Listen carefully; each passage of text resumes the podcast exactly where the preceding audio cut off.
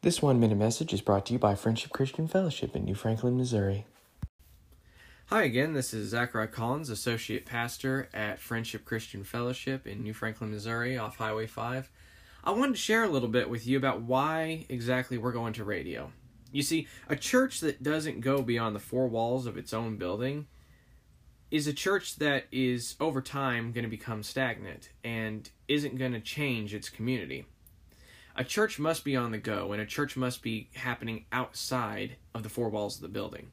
As such, we have taken to radio to share with you about the hope that can be found through Christ Jesus.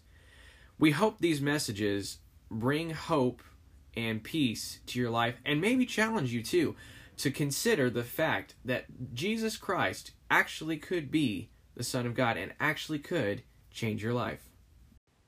Thank you for listening. To learn more, please check out our website at fcfmo.org.